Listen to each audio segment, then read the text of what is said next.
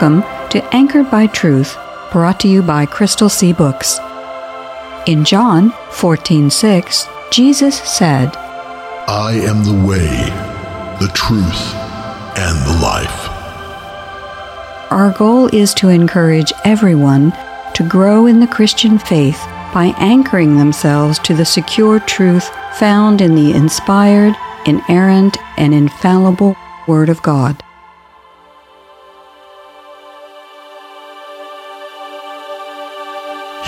Are Parthians, Medes, Elamites, people from Mesopotamia, Judea, Cappadocia, Pontus, the province of Asia, Phrygia, Pamphylia, Egypt, and the areas of Libya around Cyrene, visitors from Rome, Cretans, and Arabs. And we all hear these people speaking in our own languages about the wonderful things God has done. Acts chapter 2, verses 9 through 11, New Living Translation. Hello, I'm Victoria Kay. Welcome to Anchored by Truth, brought to you by Crystal Sea Books. We're excited to be with you today as we begin a new series on Anchored by Truth. So, to announce the series and tell us why we're doing it, we have R.D. Fierro back in the studio. R.D. is an author and the founder of Crystal Sea Books. R.D., you've entitled the series Paul's Places. By Paul, I'm sure you're referring to the Apostle Paul, not the last name of the lady who produces frozen fish products. The Apostle Paul, of course, started out life named Saul, but sometime after Saul's conversion on the road to Damascus, Luke tells us in Acts chapter 13 verse 9 that Saul was also called Paul. So, RD, maybe the first thing we should tackle is the rather famous name change. Well, before I comment on that today, I would like to add my thanks to yours for all the listeners who are tuning in today, whether they're listening on the broadcast or the podcast. We're grateful for anyone and everyone who will devote a part of their day or week to take time with us and study the Bible.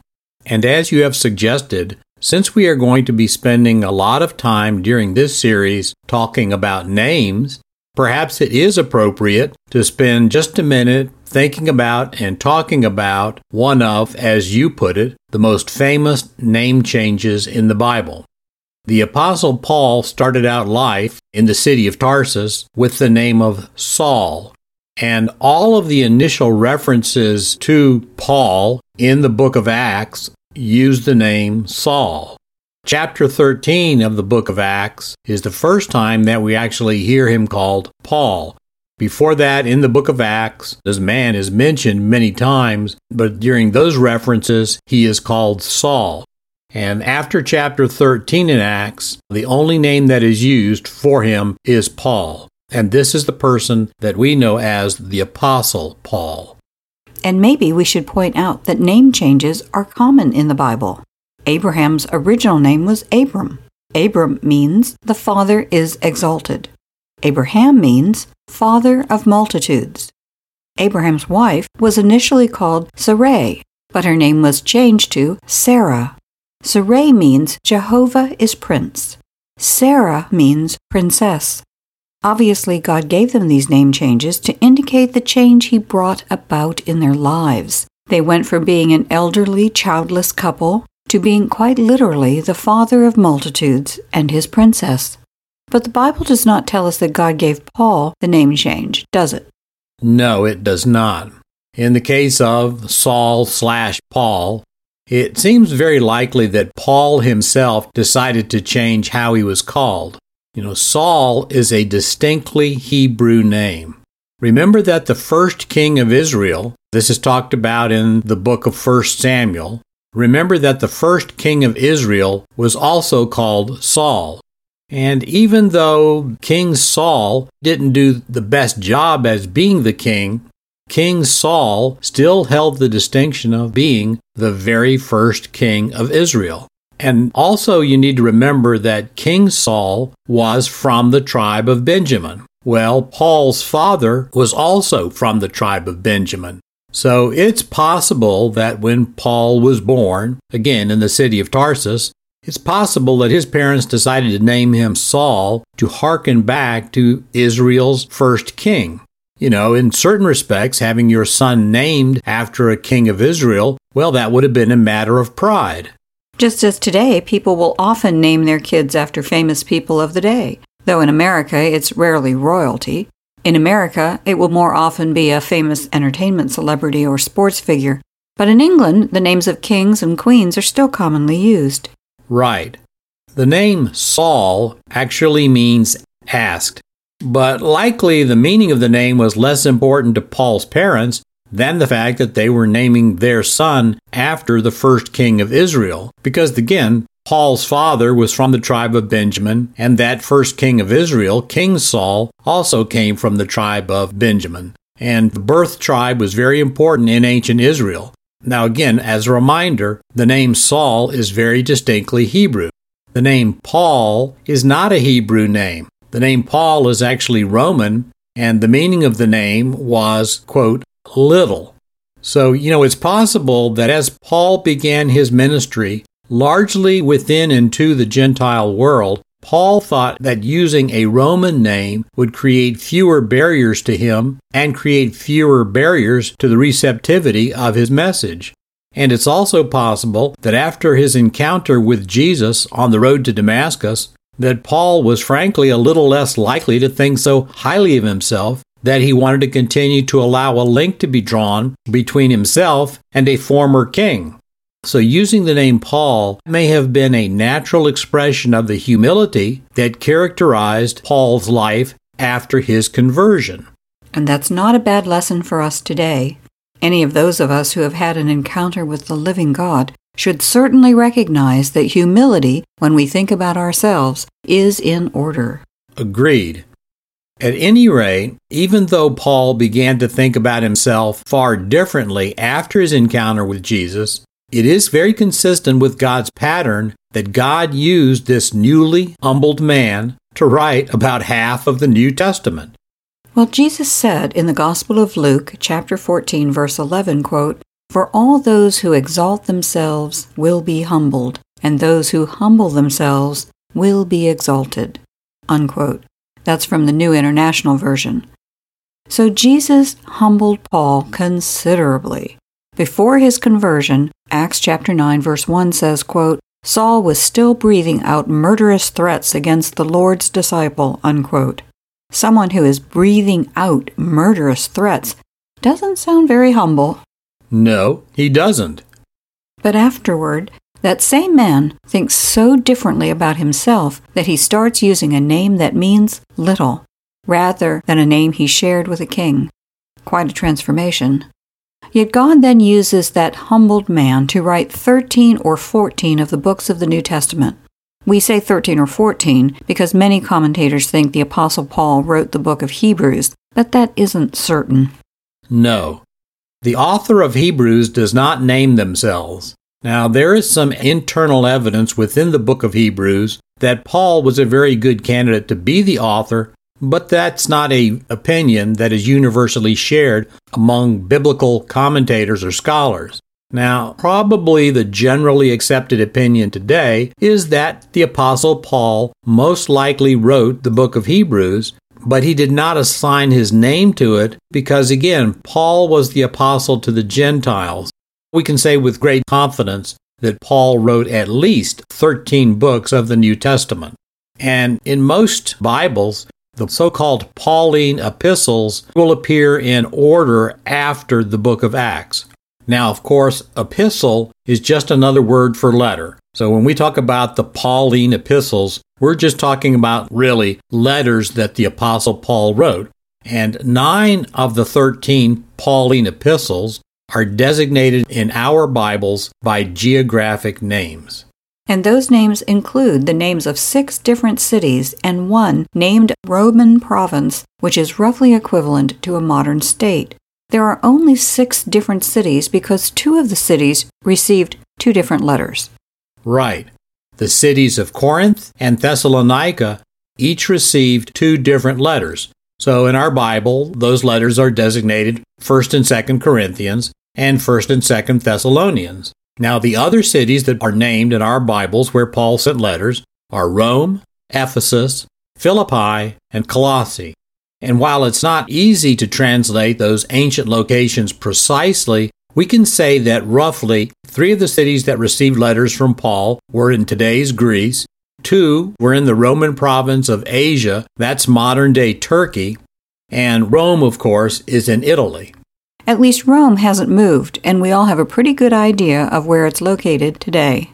And Rome was in the same place during the times when the New Testament was written. So, given that this series is going to be largely about Paul's places, why did you select that passage from the books of Acts as our opening scripture? Only one of the places that was mentioned in that section corresponds to a city to which Paul sent one of his epistles. Well, the section from Acts that we used as our opening scripture, that's a really nice example of one of the big points that we want to make in this introductory episode of this series we're calling Paul's Places. Now, it's true that of the locations mentioned in our passage from Acts, only one of the locations was ultimately the destination for one of Paul's epistles. But the series of places that is mentioned in that passage gives a great overview of what the eastern half of the Roman Empire looked like during Paul's day. And therefore, that passage begins to help us see how the gospel began to spread from Jerusalem and spread worldwide Matter of fact, the gospel is even continuing to spread to this day.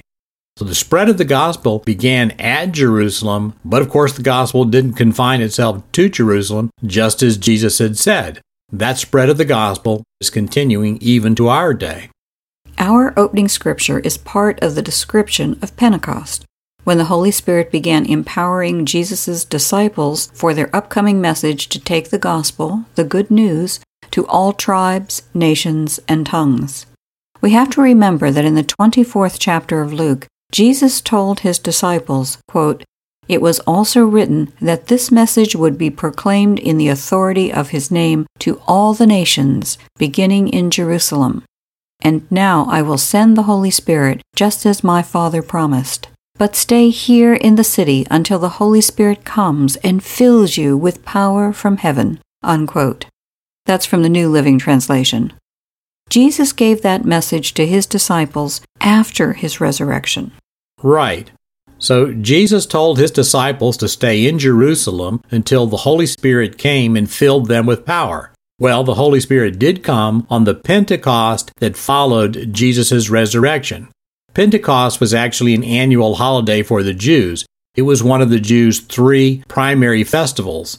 So every year on Pentecost, Jerusalem was filled with Jews and proselytes from a wide variety of places, literally from around the Roman Empire.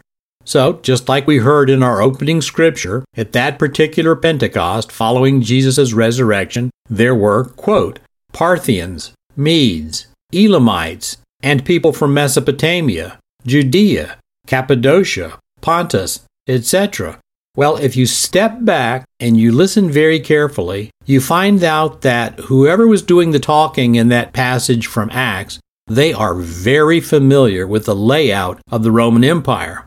And when the speaker was describing their wonder that some humble fishermen, few others, from a backward part of the Roman Empire could speak perfectly in so many foreign languages, well, they actually were giving a description of the Roman Empire in a very coherent way, beginning with the extreme eastern edge of the empire.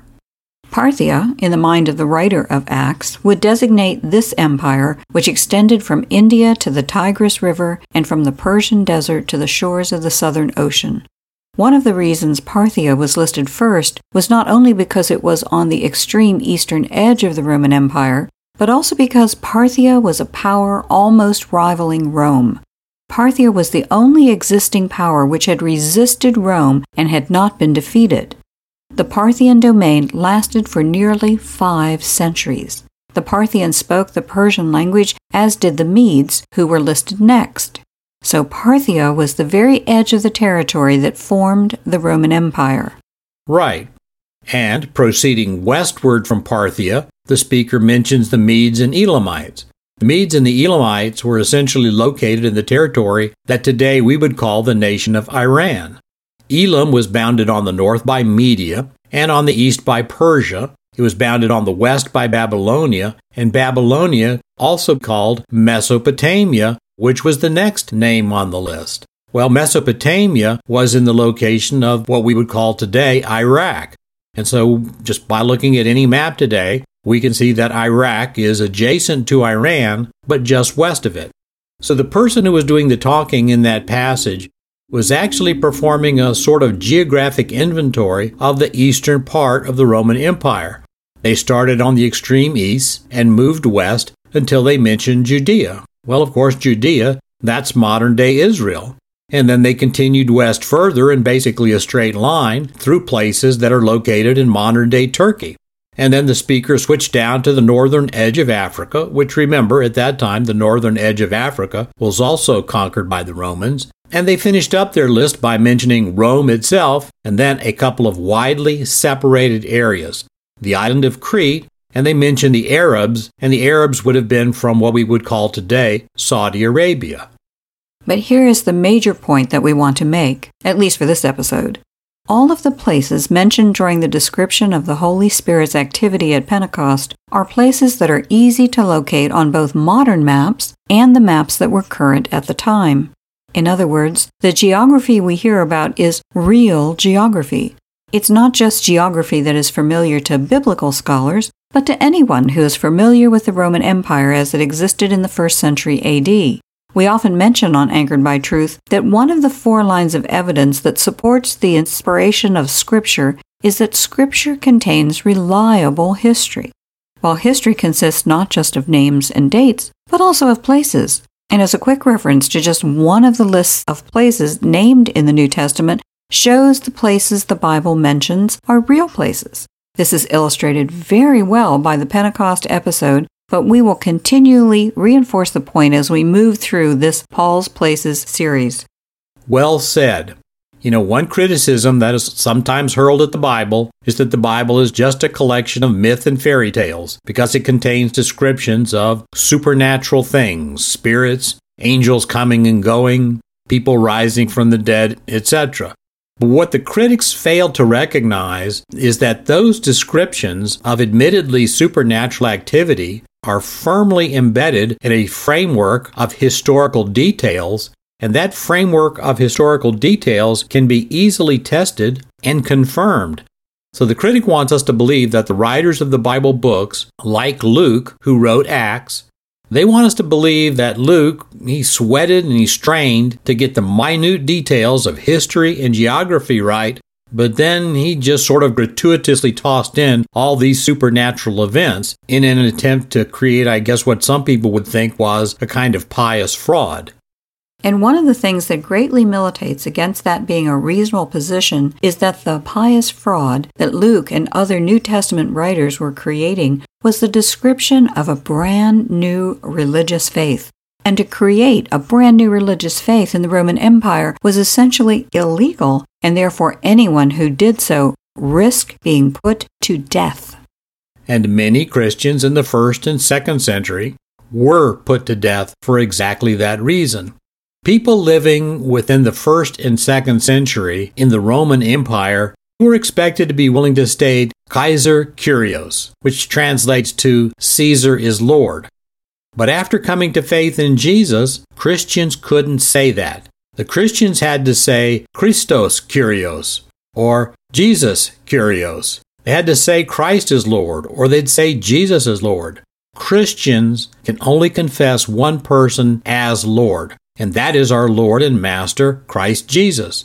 So essentially, in the first and second century within the Roman Empire, Christians were considered to be disloyal, unpatriotic, if you will, because the Christians would not affirm what the Romans considered to be the most fundamental test of loyalty to their state. The Romans wanted everyone to declare that the head of the state, Caesar, was their Lord, a great example of someone who paid the ultimate price because he wouldn't declare Caesar to be the Lord was Polycarp. Polycarp was a disciple of the Apostle John. Polycarp was the bishop of Smyrna. He was born in 69 AD and died as a martyr in 155 AD. after he was arrested, Polycarp was brought into the inner city region of Rome. The proconsul pressed him and encouraged him to denounce Christ. He refused, time and time again. He was threatened in every way imaginable, yet he remained steadfast in his confession of Christ. Eventually, the Romans asked Polycarp, quote, What harm is there in declaring Caesar as Lord? Unquote. His response was, quote, Eighty and six years have I served him, and he never did me any injury. How then can I blaspheme my king and my Savior? Unquote. After that, the proconsul who was interrogating him realized that Polycarp was not going to deny his faith, and that constituted rebellion in the minds of the Romans. They had to make an example of Polycarp, so he was martyred. Right. Sad, but right. So when critics blithely tell us that the gospel writers and the other New Testament writers like Paul weren't risking anything when they included their supernatural assertions alongside their seemingly mundane details of history and geography, those critics could not be any more mistaken. The New Testament writers were not only risking their livelihoods and reputations, they were risking their very lives. They knew that. They knew what they were doing and so they took extra care to get everything right. And that's one of the reasons it's important for us to take a little time and study something about the details of the history and geography of the New Testament. If the New Testament writers sweated over the details of, quote, little things, well, we can certainly have confidence that they were also reporting truthfully when they described supernatural events, like the ascension of Jesus, like Paul's resurrection of Eutychus from the dead at the city of Troas. And that's why we want to do the series on Paul's places. Taking the time to investigate how the New Testament treats geography helps people see clearly that the Bible is faithful and accurate. It's even faithful and accurate in those areas where many people might think accuracy isn't that important. But as we often point out, because the Bible is the Word of God, we must be able to see that it is consistent with what we can observe about the world and universe around us, and what we can know from human history. If the Bible were not accurate with what our ordinary observations tell us, we would have little reason to insist that it came from an omniscient and omnipotent God. Right. So, as we've seen today, the opening verses of the book of Acts contain details about geography that we can investigate. And when we do, we will confirm that the geographic references contained in the text, even though they are incidental to the primary point, I mean, the primary point of that description in the book of Acts was the arrival of the Holy Spirit.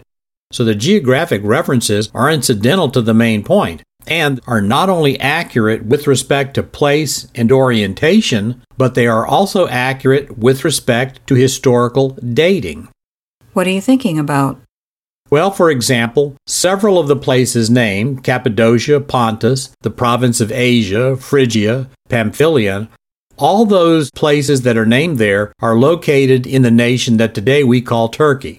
Cappadocia, for instance, was a province originally of the Persian Empire, but it was eventually incorporated into the Roman Empire in 17 AD after the Romans had conquered the territory.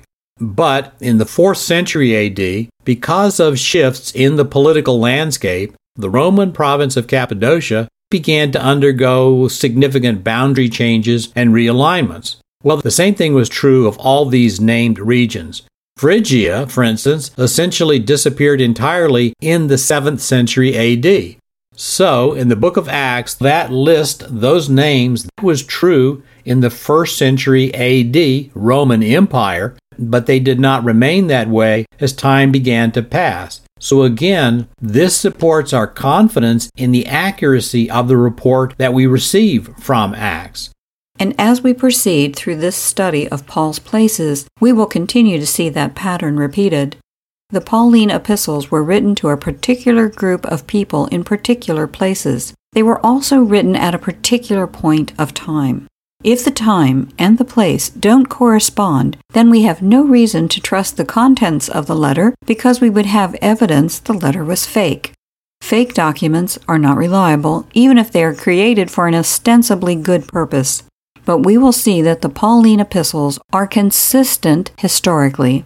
They match places we know about from secular history as well as biblical history, and we will see that many of the concerns the letters address are consistent with what we know about the culture and conditions of the recipients. Yes. We're going to see, actually, that the book of Acts almost serves as a guide map, no pun intended, to putting the epistles into their historical context, both the context of secular and redemptive history. And for anyone who would like to get a preview of how the book of Acts has been validated as a source of accurate history, we would recommend that listeners go to our website, crystalseabooks.com, and check out our Facts in Acts series. Facts in Acts, like all of our Anchored by Truth series, are available there under the Anchored by Truth link. So, do you have any final thoughts before we close today? I do. In our day and time, a lot of people have moved away from regularly studying and reading the Bible, and they've especially moved away from studying the Bible's history and context. And that's a real shame for a variety of reasons, but not the least of which is that it steals glory from God and it steals power from God's people. How so? Well, I often hear people say, even ministers, that we can receive power and victory through our Christian faith. We often hear of people praying that they might receive power and victory from God, and there's nothing wrong with that. No, there's not. We strongly believe that when people show an interest in God's Word, God will honor that intention. It's not that we should study the Bible just to be blessed. We should study the Bible because the Bible is the way God has used to bring us His truth, and that's a truth we all need. But we should also not be surprised that God provides us a harvest when we are willing to sow our time and attention to the only word that He has ever communicated down through the entire time that man has been alive on this earth. When we set our hearts on glorifying God, seek to understand Him through His Word, and trust Him to guide and provide, the more He will endow us with His Spirit and His power. This sounds like a great time for a prayer. Today, let's listen to a prayer that all of our lives will be illuminated by the ineffable wisdom that comes only from the Holy Spirit.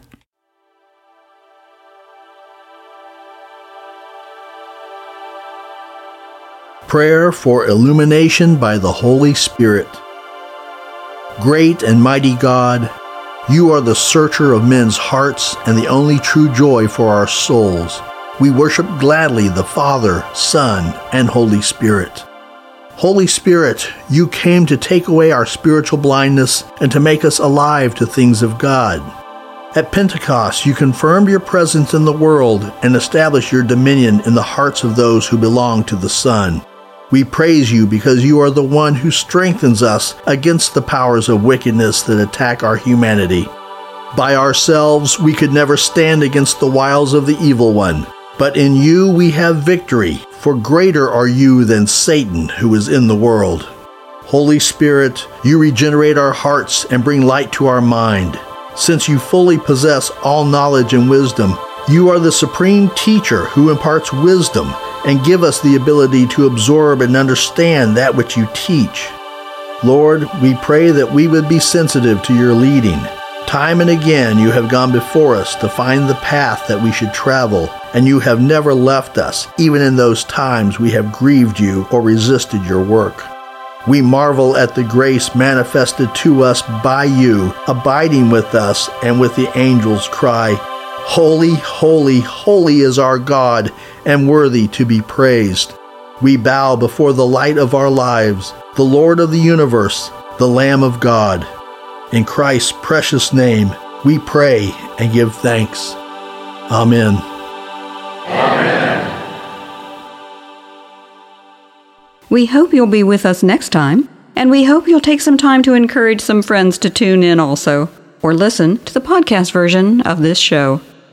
If you'd like to hear more, try out crystalseabooks.com, where we're not perfect, but our boss is.